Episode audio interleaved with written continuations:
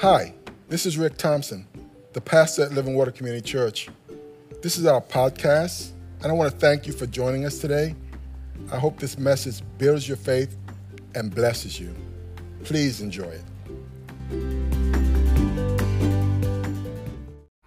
Good morning, everybody. Again, it's good to be in God's house. I, I, I love that video.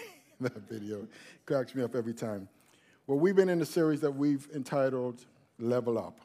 And we're at the end of our series. Today is our, our last one in it. And, and, and, it, and if you don't know what level up means, again, I'll remind you it means to enable a player or a character to go to a higher level, gaining more skills and strength. And so, what we've been doing is we've been focusing on the fact that there are several areas in the Bible that God will have us level up in. Now, you, you, at the beginning of the year, we have these thing called New Year's resolutions, where everyone picks their own thing that they're going to quote unquote make a priority of the year. And the Bible does, and one of them on the top of that list is physical. And God knows I, many of us need to get physically in shape. I just came back off of a cruise, and it was seven days, and I gained seven pounds in seven days. So if I'm looking a little snug today, that's what's going on. But the Bible says, the Bible says that, uh, that uh, physical training is, is, is worth something, but godliness is, is worth gain in this life and the life to come. Amen? And so we've been talking about uh, training in godliness at the, at the beginning of the year and to prioritize the things that God would have us to prioritize things in. And the first of that list was magnification, which is worship. The Bible says God inhabits the praises of his people. And so, and, and, so, and Jesus said that God is looking for true worshipers, those who would worship him in spirit and in truth. So we started out with worship. And I gave you an, an example of a, a, a, if we were using an illustration of a, of a baseball, worship would be the stadium, the name of the stadium in which we play in. Everything we do should surround worship. Paul says, in him we live and move and have our being. Amen? And so everything is about Jesus and worshiping him. We were planned for God's pleasure. Secondly, if you're gonna, if it's a baseball stadium and you're gonna get to first base, first base in, in, in this arena is membership or, or, or belonging or fellowship.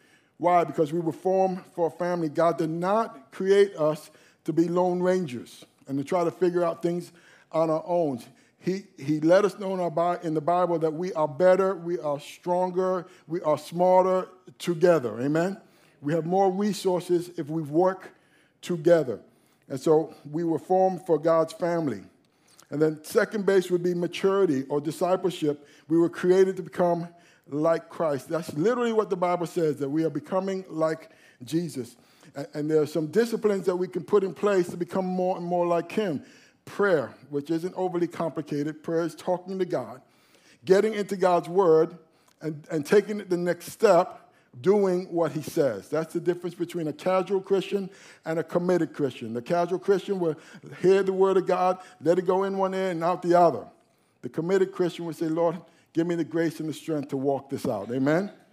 And so and that's how you grow. And that's why we put in place these Bible studies, these life groups. There's an opportunity for you to join a life group. Six weeks. It's not a lifetime commitment.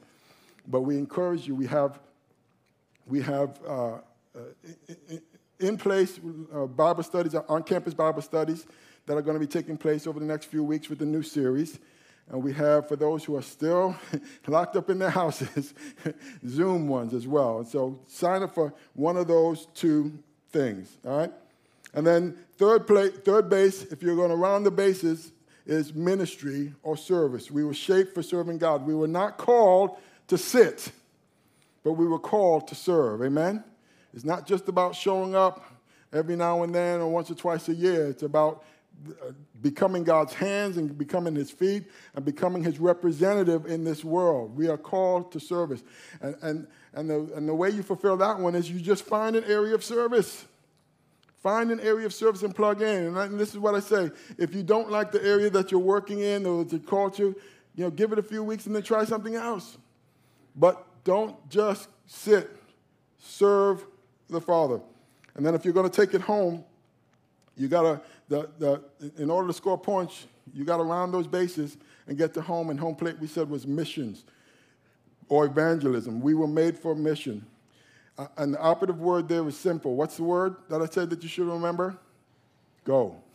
yes, it's not that complicated. Jesus said, Go into all the world, preach the gospel.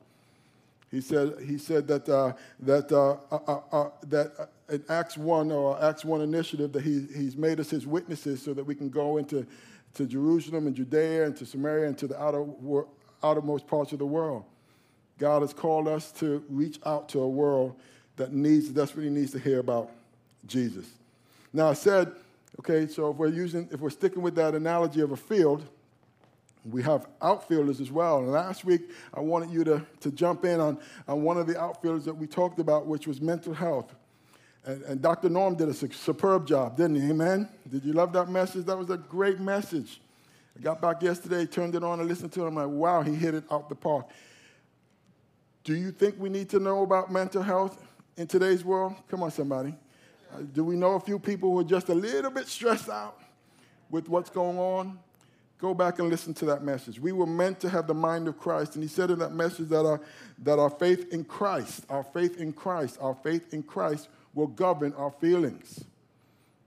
There's a difference between our Sunday morning Christianity, who we are on Sunday, and who we are on Monday. Come on, somebody. Monday is the real you. Monday is what you actually believe. And he encouraged us to build up our faith, to build up our faith on our Monday morning, is to start putting into practice the things that God has said. The Bible says, focus on whatever is good, whatever is pure, whatever is holy. Focus on those things. And he said that psychology has now uh, caught up with what the Bible is teaching. Focus on the good things. He, said, in fact, he encouraged you to, to, to, to create a joy journal where you, where you put the, the good things that God has done for you, the good things that you have done for other people, right?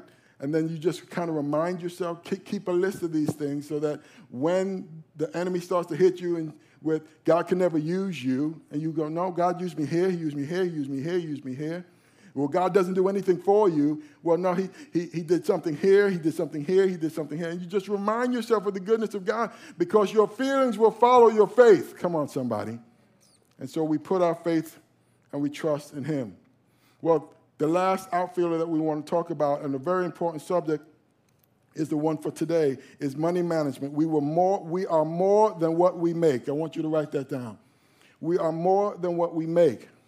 And that was brought into I'm going to say focus, when I was talking to my younger brother not that long ago, and, the subject uh, swung around to how, how, in fact, it gets harder and harder to see the older we get. Can I get a witness? Come on, somebody. And, for a while there, I was doing the old manual focus thing, okay? I, I would move the thing back and forth, right? Try, trying to get in focus. and I finally conceded that it was time to get glasses, even though I didn't want to. And, and he told me that, that it hit him a few years ago taking a college math course, working on some equations for hours and hours, only to realize the reason he kept getting it wrong, listen to me, was his eyesight was blurring the equal signs into negative or minus signs. His eyesight was blurring the equal into negative or minus signs. And it wasn't until he realized that that, that was the problem that he had, that, that, that, that it wasn't someone ex, something external, it was something going on in, inside of him that things finally changed for him, that things finally came into focus. Now, folks, we know that's true of a lot of things, but especially on this topic that we're talking about today. Listen, I believe that you're here for a reason. You know what? You know why? Because this was actually scheduled for last week, but we had a schedule change and, and we had to switch things around. And so I know that you are here because God wants you to be here for this message. Money is not good or evil, it's value neutral. It, it can be uh, it, it, it, can equal a tremendous positive in our lives if utilized wisely, or it can turn into a big negative and cause a lot of stress and distress, especially if you don't have enough. And God wants to replace our, our financial stress with financial peace. Anybody interested? But it's going to take us gaining a new focus in order to work. And the question is, how do we find that peace that he's talking about? How do we level up in this area? Again, money is a huge issue for most people. Now, you take this $100 bill, right? Can anybody see that? It's not big in size, but we know that it's, it's powerful in impact. I mean, it, it, it's so small that Pastor Steve didn't even notice when I took it out of his wallet. but, but it's so powerful that it gets most of our attention the moment I pull it out, right? The moment I pull it out. And the size of the bill doesn't adequately reflect, uh, reflect the, the size of the weight of the money in our lives. It, if it adequately reflected the size of the weight of the money in our lives, it would look like, look like this. Do we have that? There we go. It would be that big. Keep that up there just for a moment. But if it was that big, it'd be hard for us to carry it around in our wallet, wouldn't it be? Right? And so I'm going to keep this one right here just for a moment. Keep that one up. Question How much impact does that have on our lives? How much impact does it have on our lives? According to researchers, researchers, 86, 86% of Americans say that they're experiencing significant financial stress especially today with the cost of living going up and everything rising the way it is. Anyone go to the to the to the, to fill up on some gas? It's just a little bit different than about a year and a half ago, isn't it? Almost double, it feels like. 51% says they're experiencing moderate or, fi- or, or financial stress. They think about it every day. 23% say severe financial distress, and it affects their health and their relations, relationships. 12% says overwhelming financial stress and it's crippling or paralyzing. They're not able to advance. And every one of these have negative health effects on our body. 52% say because of stress, they're experiencing increased irritability, anger, and fatigue, as well as sleepless nights. Now, anybody having any sleepless nights out there? Come on, somebody. 44% say they have trouble with migraines. Uh, two, it causes two and a half times as uh, many heart attacks as those without it. 500% increase in severe anxiety and depression. Three times the ulcer and digestive tract problems. And it goes on from there. People have financial problems are, are more likely to pick up destructive behaviors like smoking, weight gain, I'm not saying anything, gambling, drinking addictions, and to top it all off, 54% of divorces list financial troubles as the number one reason for their breakup. 54% of the people say it's finances. And so, with 86% of Americans say they have, they're having fi- financial stress, you need to know that that's not God's plan for our lives. I believe with all my heart that God wants to replace that stress with peace but we have to get off the, the river denial, you know, that river in, somewhere in Egypt somewhere. We have to start admitting that there's a problem because instead of including God in our finances, a lot of us, we leave him out. Many of us don't, but a lot of us do. And instead of following his financial principles, we've simply ignored them. And to the extent that we leave him out or ignore him in, a, in that part of our life, that's to the extent that we're not experiencing his peace and his blessings your equals will continue to blur into negatives. Does Jesus and God care about money? Well, we know that in the scripture, someone did the math that there are some 2,350 Bible verses on money or possessions.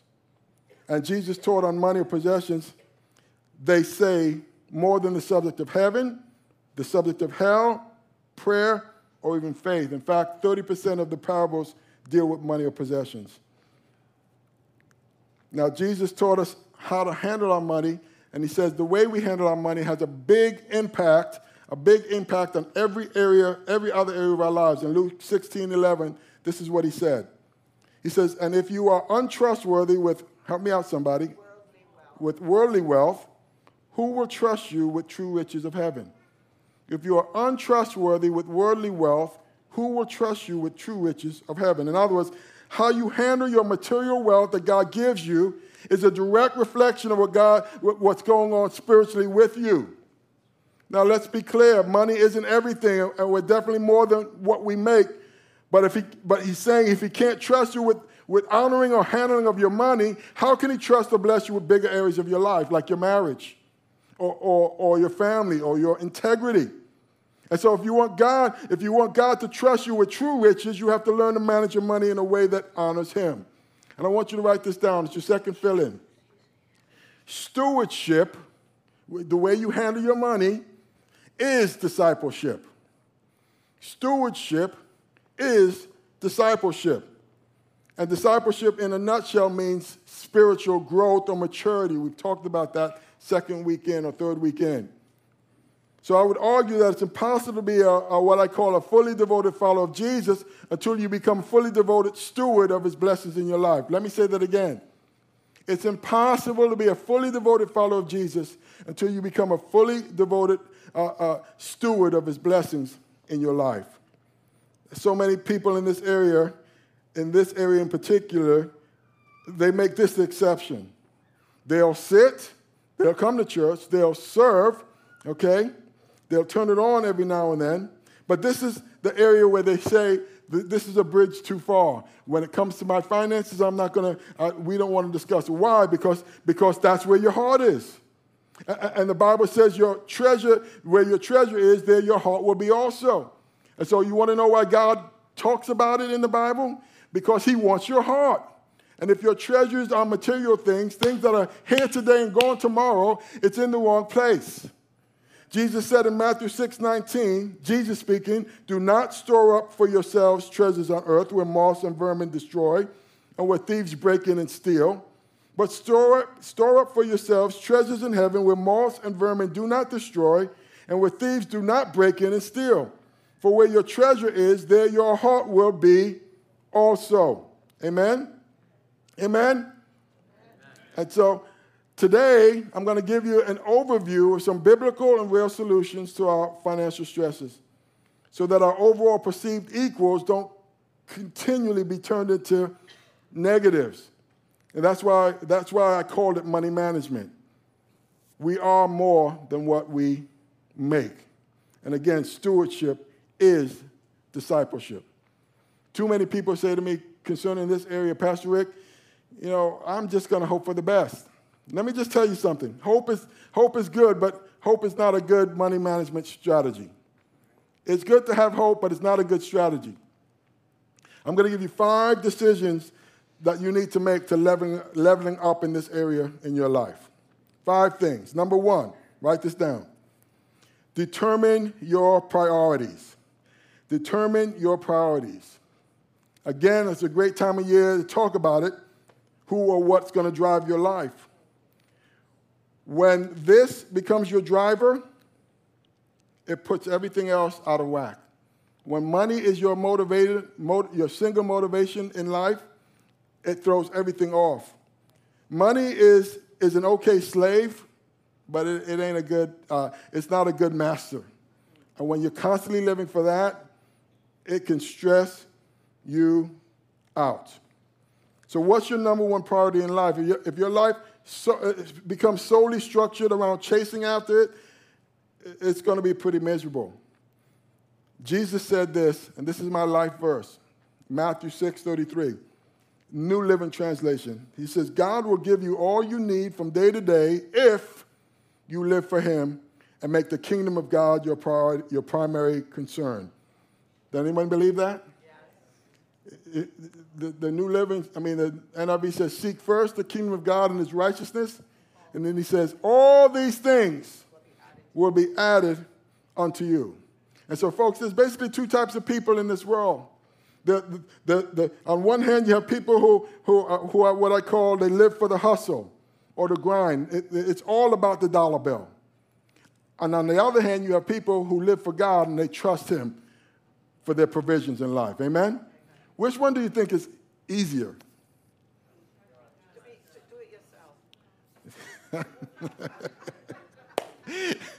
Listen, I've, there's a reason why this is my life verse. because I've realized that in putting Him first, listen to me, He provides all that we need. Amen? Now, fortunately, when it comes to finances and God's promises, the Bible is clear concerning the things of the Lord. Deuteronomy 14 23, Living Bible, this is what it says. Matter of fact, read it aloud with me. One, two, three. The purpose of tithing is to teach you always to put God first in your lives. I got one amen. Ah, I got two. I got two. The purpose of tithing is to, let me read it again, is to teach you always to put God first in your life. Deuteronomy 14 23. And so, what's the tithe? What does tithe mean? 10%. 10%. And so, when we give back to God or honor Him with the tithe, that shows that God is a priority in our lives. It proves that God is a priority in our lives. Because again, the Bible says, where your treasure is, there your heart will be also. So here's the principle. I call it the 70 principle to last, the 70% principle to lasting wealth. Get this down, and you won't have any financial issues moving forward overall. Let's pretend that this $100 bill represents what you make during the week. Okay? The first 10%, which is how much? Turn to your neighbor says $10. God gives you $100. The first 10% goes to who? Goes to God. Write that down. Now, let me tell you the reality with most Christians. Average Christian gives 2.3%, which is $2.30. All right? And then we get all stressed out when things aren't working out. But based on God's promises, is he obligated to work things out? Help me out, somebody. No, right? Because he says you to, to make him a priority, you put him first in this area. Do you get that? So where's that promise? Malachi 3 6. It says, I told I, the Lord, do not change. Do you believe that? Yes. And so the, the scripture says Jesus is the same yesterday, today, and forever. He doesn't change, right? I, the Lord, do not change. So you, the descendants of Jacob, are not destroyed. Ever since the time of your ancestors, you have turned away from my decrees and you have not kept them. Return to me, he says, and I will return to you. In other words, you've walked away from me, and I will return to you, says the Lord Almighty. But you ask, how are we to return? Good question. Will a mere mortal rob God? Will a man rob God? One translation says, Yet you're robbing me. But you ask, How are you robbing me? This is how in tithes and offerings. You are under a curse, your whole nation, because you are robbing me. And so, what, was the, what were the Israelis doing at the time? They were doing what a lot of the church does. They weren't given 10%, they were giving 2.3, 4%. Uh, Whatever God gave them, they were breaking off a, short, a, a, a smaller amount, but they weren't experiencing the blessing because you can fool yourselves, you can fool your friends, but who can't you fool? God. You can't fool God. And so he says in verse 10 bring the, help me out, somebody, the whole tithe into the storehouse. What did we say a tithe was? 10%. What's a whole tithe? Whole Ain't that complicated? He says, bring the whole tithe into where? Your storehouse, which is the church at the time, then that there may be food in my house. Then he says to do something that he doesn't say to do anywhere else in the scripture. In fact, he says, don't do it in the scripture. He says to test me in this. In other words, everywhere else in the scripture, he says, do not put the law to a foolish test. Except in the area of your giving, he says, test me in this, says the Lord Almighty and see if I will not throw open the floodgates of heaven and pour so much blessing that there will not be room enough to store it. Come on, somebody. I will prevent pests from devouring your crops, and vines in your fields will drop their fruit before will not drop their fruit before it's ripe, says the Lord Almighty. Then all the nations will call you blessed, for yours will be a delightful land, says the Lord Almighty. Now listen to me we've had an opportunity over the last few years, two years, to put this to the test as a church. Because not only do we receive offerings, but we also give out offerings. And over the last two years, I don't know if you noticed what's happened, but most churches have, because of COVID, have not seen the numbers coming that they saw prior to COVID. Can, can we get a witness to that? I know all my pastor friends, it's not just here, it's happening everywhere. Matter of fact, in this church and other churches, Uh, we've got about, we, we had close to 200 people coming before COVID. We've got a third coming now. We've got a third watching online. And there's about a third that have just stopped going to church altogether. And so that means in some, in some churches, they're having, because the, the tithe for them is not coming in, it's difficult to keep the doors open. But not here. During the last two years, you know what we did as a church? We increased our mission giving. and though, though the numbers have gone the same way, our church has gone completely out of debt over the last two years. I'm not saying it makes sense. I'm just saying, according to God's economy, when He calls you blessed, He calls you blessed. Amen? And it doesn't matter what's going on in the world around you. If you will stick to the principles that God makes, God knows how to take care of His own. Amen? And so when you make His house a priority, He'll make you a priority. Amen? And so in Proverbs 3 9 through 10, 10 says, Honor the Lord with your wealth, with the first fruits of your crops. And someone say first fruits. And the reason he says first fruits, because so many of us, the, the, so many people have said to me, Pastor Rick, I just don't have it. And my response is, God is giving you nothing? How many people can say God is giving them nothing? Don't raise your hand, please. Don't, don't, don't embarrass yourself. The reason that you don't have it is because you're giving him what's left over. Do you understand the difference between a first fruit and a last fruit and leftovers? All right?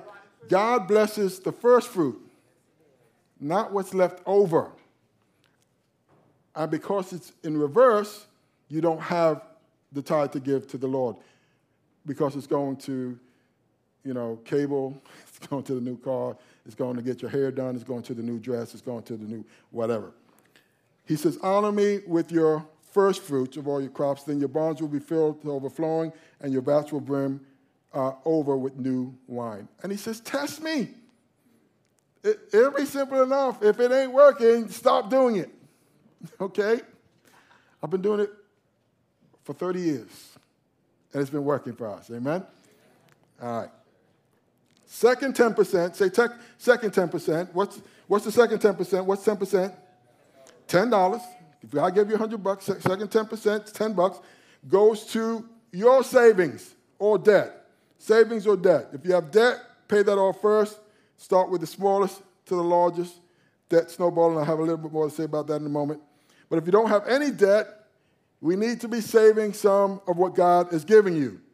Proverbs 21 20 says, Wise people live in wealth and luxury, but stupid people spend their money as fast as they get it. Turn to someone, look at me in the eye, say, Don't be stupid.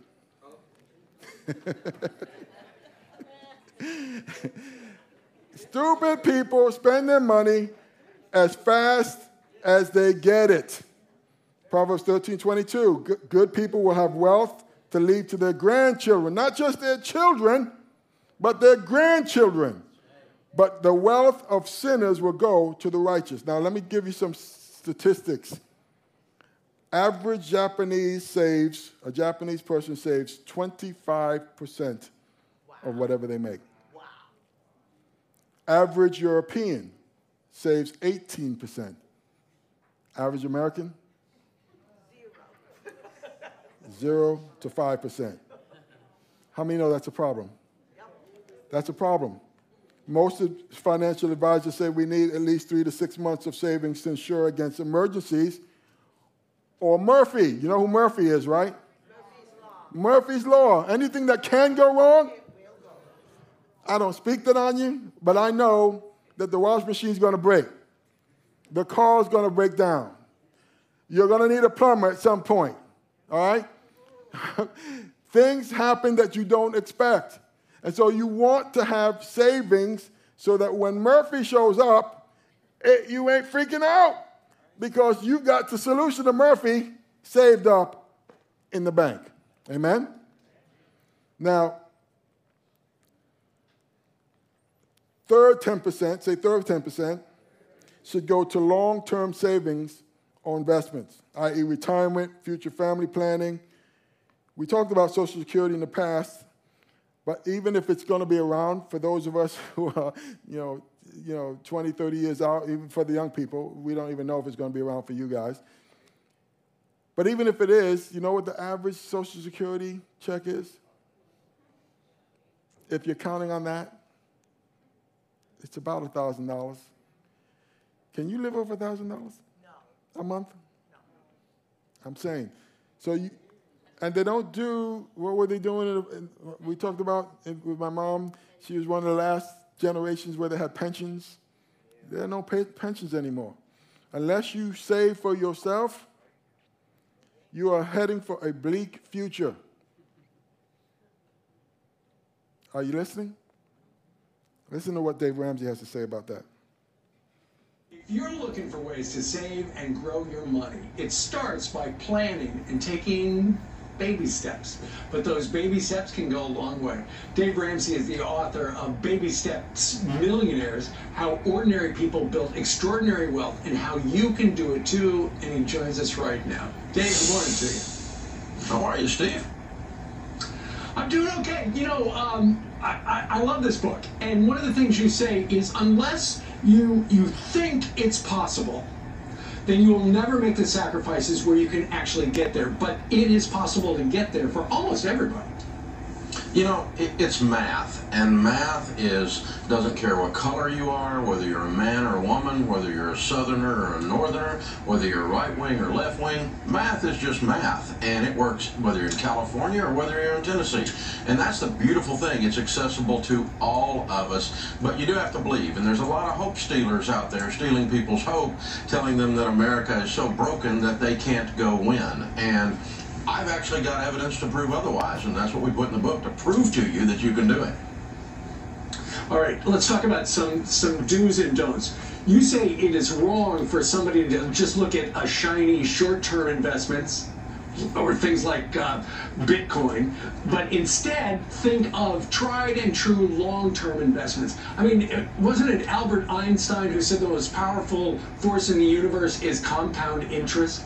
Yeah, he called it the eighth wonder of the world. Yeah, that's exactly right. And steady over time is what does it. Get rich quick has never worked. It's okay if you want to do Bitcoin. I'm enthralled with it too. I think it's very interesting.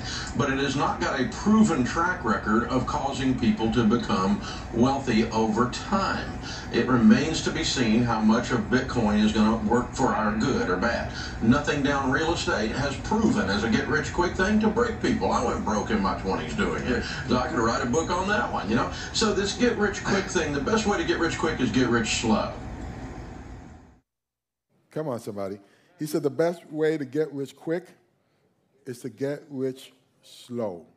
That means you put money away over time with compound interest, pay off your house, and over time it builds up to the amount that you're going to need when it's, when it's time to retire. Does that make sense? That's some good advice. And so the key to all of this is to learn how, how to live uh, daily on Write this down 70%. 70%. If you can do that, over time, whatever happens, you'll be financially free.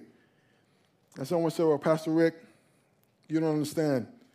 In order for that to happen, I need to make more money or get another job.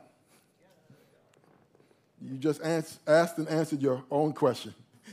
you, can, you can make more money, you can get another job, and that's true in most cases, but listen to me, for most cases, it's not about that.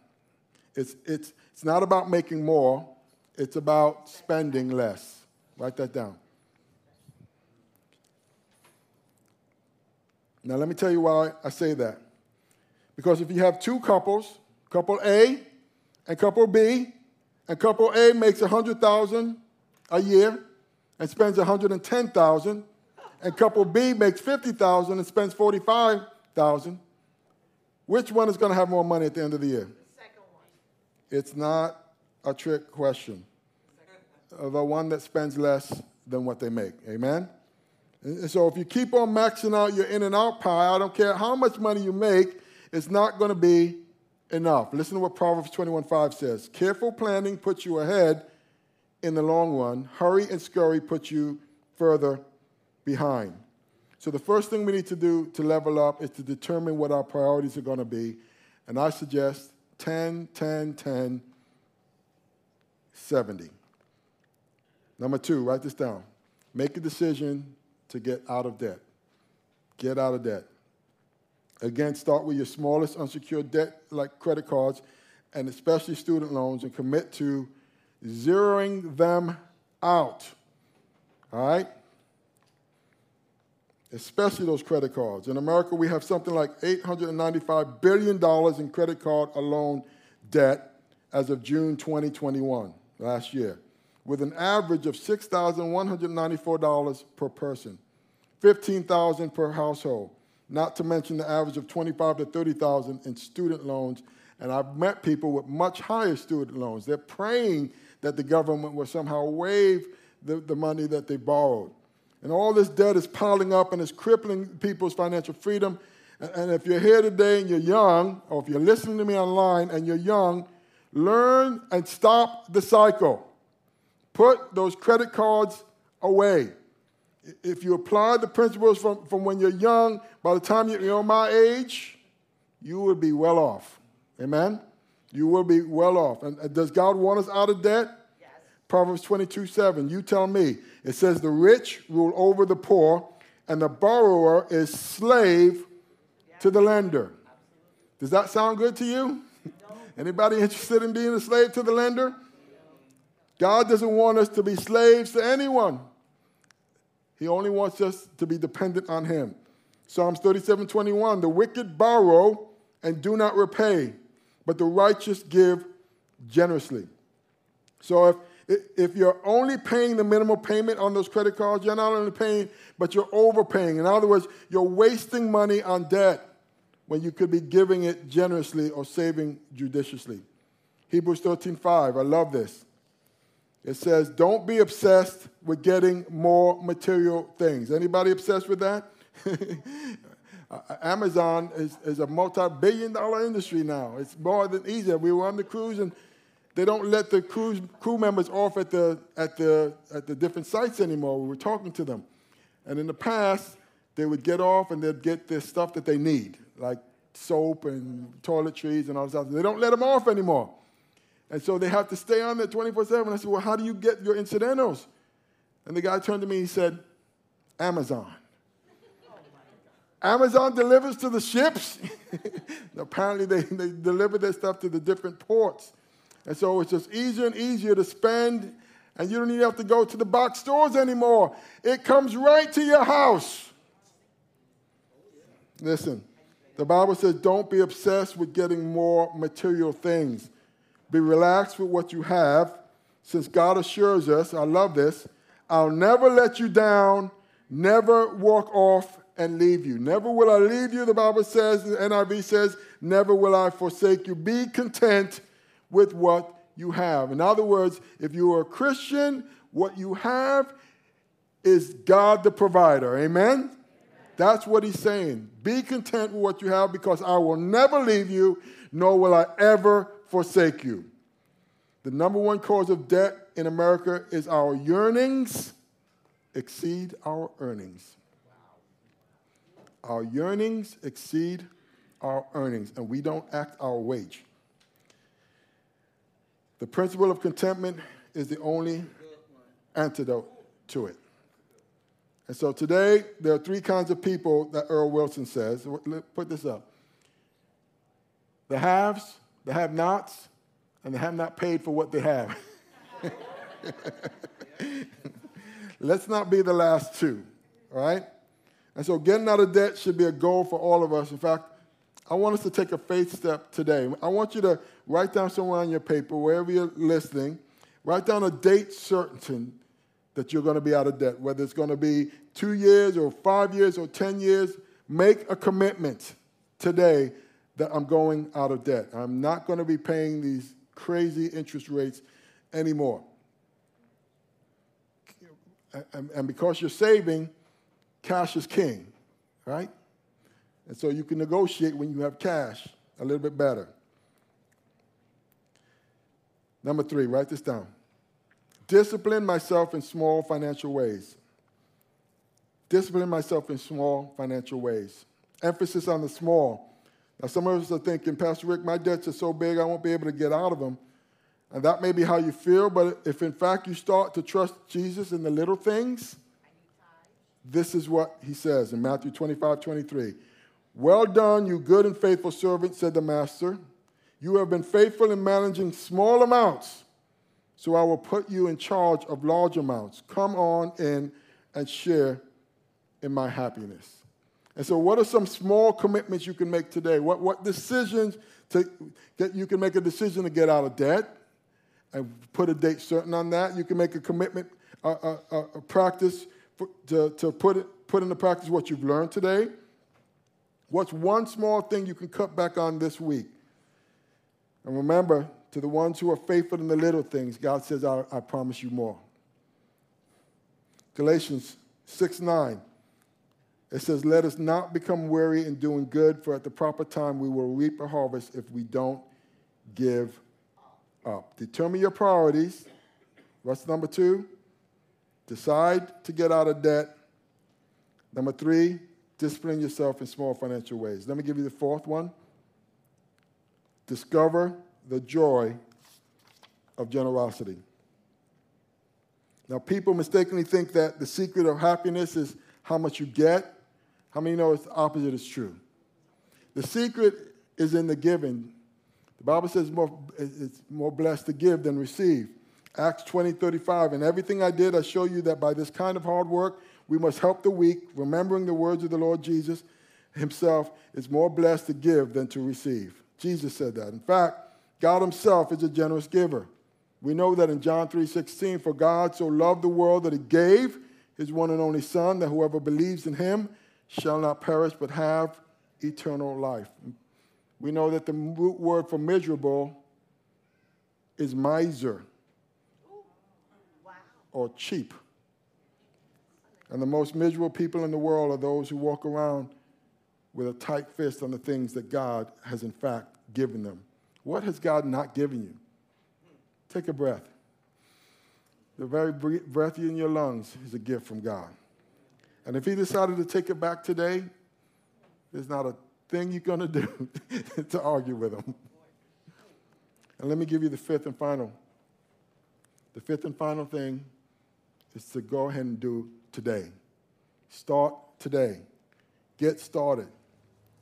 This is the time of the year when many people are saying, you know, that's right. I know the right thing to do, but I'm not going to start today. I'll start tomorrow. And then tomorrow never comes, right? Someone said, procrastination is like a credit card. It's a lot of fun until you get the bill. And when that bill comes in, then, then it's time to pay the piper. If I go through this life ignoring God's principles in finances, eventually the bill is going to come due. If, you, if you're having trouble figuring out why your equals keep merging into negatives, perhaps the problem is your perception, the way you're looking at things. Listen to me. And that's not going to clear up until you start applying God's principles to your situation. Maybe you're here today or you've tuned in online because you've heard about the subject matter you, and you want some help in your finances in your house. And while you're here, you're starting to sense the move of the Spirit in your life. He's saying, You know what I'm telling you is true. You ever, you ever get that witness in the Spirit? That what you're, t- what you're being told is the truth? And that's God tugging at your heart. But just like everything that we do, everything that we say, everything is contingent. I don't want anyone to, to think, okay, if I give more, the God's going to be, you know, you're going to be somehow more blessed uh, in, in terms of God's attention. God's not going to love you any more than He loves you right now. He loves you. He gave His Son for you. The, the, your first priority is always in the area of surrendering your heart to Him. That's where it all starts because He loves you like no one does. Now, people say, well, what does the love of God look like? It looks like what God did on the cross 2,000 years ago. And why did He do that? Because it was a good idea? No. Because the Bible says all have sinned, and the wages of sin is death. Every single one of us has a spiritual debt that we owe, that we inherited. Every single one of us have sin in our lives. If you, if you, if you think you don't, just answer a few of those questions. We, talked about them yesterday. Have you ever told a lie? What do you call people who tell lies? Liars. Even one. Have you, how many times you have to tell a lie to be considered a liar? Come on, somebody. Have you ever taken anything that belonged to someone else, even small? What do you call people who take things that belong to other people? A thief. Have you ever taken the Lord's name in vain? Would you, would, you, would you take your mother's name in vain? Use it as a common cuss word? Why wouldn't you do that? Because you respect your mother. Yet people are, you turn on the TV and they J, Jesus this and God that. They take, they're using God's word as a common curse word. Have you ever done that? That's called blasphemy. Have you ever looked at someone with lust in your heart? Who hasn't? Jesus said to look at someone with lust in your heart is to commit adultery. And so that's just four out of the Ten Commandments. And, and, if we've broken four out of the Ten Commandments in, in, in, four questions, you've admitted to be a, a liar, a thief, a blasphemer, a blasphemer, an adulterer at heart. And if God were to judge you by that standard, where would you go? Hell. You'd go to hell. And you deserve to go to hell. But what did God do for us so that we wouldn't have to go to hell? How did He display His love for us? That's where Jesus, for God so loved the world that he gave his one and only Son, that whoever believes in him, puts their trust in him, repents of their sins, turn from sin and self and start following after Christ, then they'll have eternal life. When someone says Jesus loves you, tell them the whole story so they can understand why it's important that people understand the love of Jesus came with a price. He paid the sin debt that we all owed. It all starts with surrendering our hearts to Christ. Have you done that yet? If you have not, listen, to be my privilege and my honor to lead you in a prayer of commitment to Him. Let's bow our heads, close our eyes, and say something like this from your heart, if that's you. Say, Heavenly Father, I surrender all to you. Forgive me for doing my own thing. Forgive me for the sin that's been in my life. I confess it before you right now. And I ask you to cleanse me. I thank you for sending your son to die on the cross in my place. Three days later, to rise from the dead. Today, I want to level up in every area that you've called me to. Every area that leads to godly training. Forgive me for being distracted and getting involved with things that just doesn't matter. Help me to make you a priority. Fill me with your spirit, with your power, and with your love. In Jesus' name I pray. And we all say, Amen.